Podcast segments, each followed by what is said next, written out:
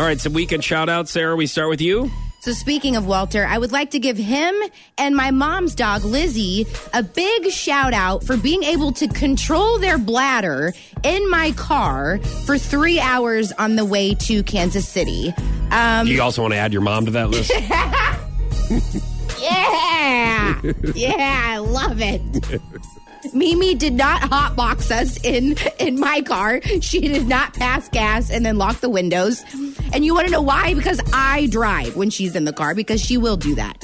So yeah, shout out to her. Um, but you know, I was really scared. I was nervous the whole time driving because anytime they made a noise at all, I was like, "We're pulling over! We're pulling over!" Because I did not want them to go, in my bathroom car. in your car. And Lizzie, my mom's dog, was probably fine, but Walter is two months old. Hmm. And, you know, they just kind of go wherever. I mean, he's potty trained for the most part, but for three hours, it's hard to for a puppy to hold their their hold it in you know they're still they're still learning so they did a great job no accidents in the car so that makes me happy Okay, uh, I got to give a shout out to two retirement parties, a dance recital, a 70th birthday party. oh man Old you man Dan. Ryder, happy 70th. Ah, And my nephew, who had a ninth birthday party oh my God. at Skateland this weekend.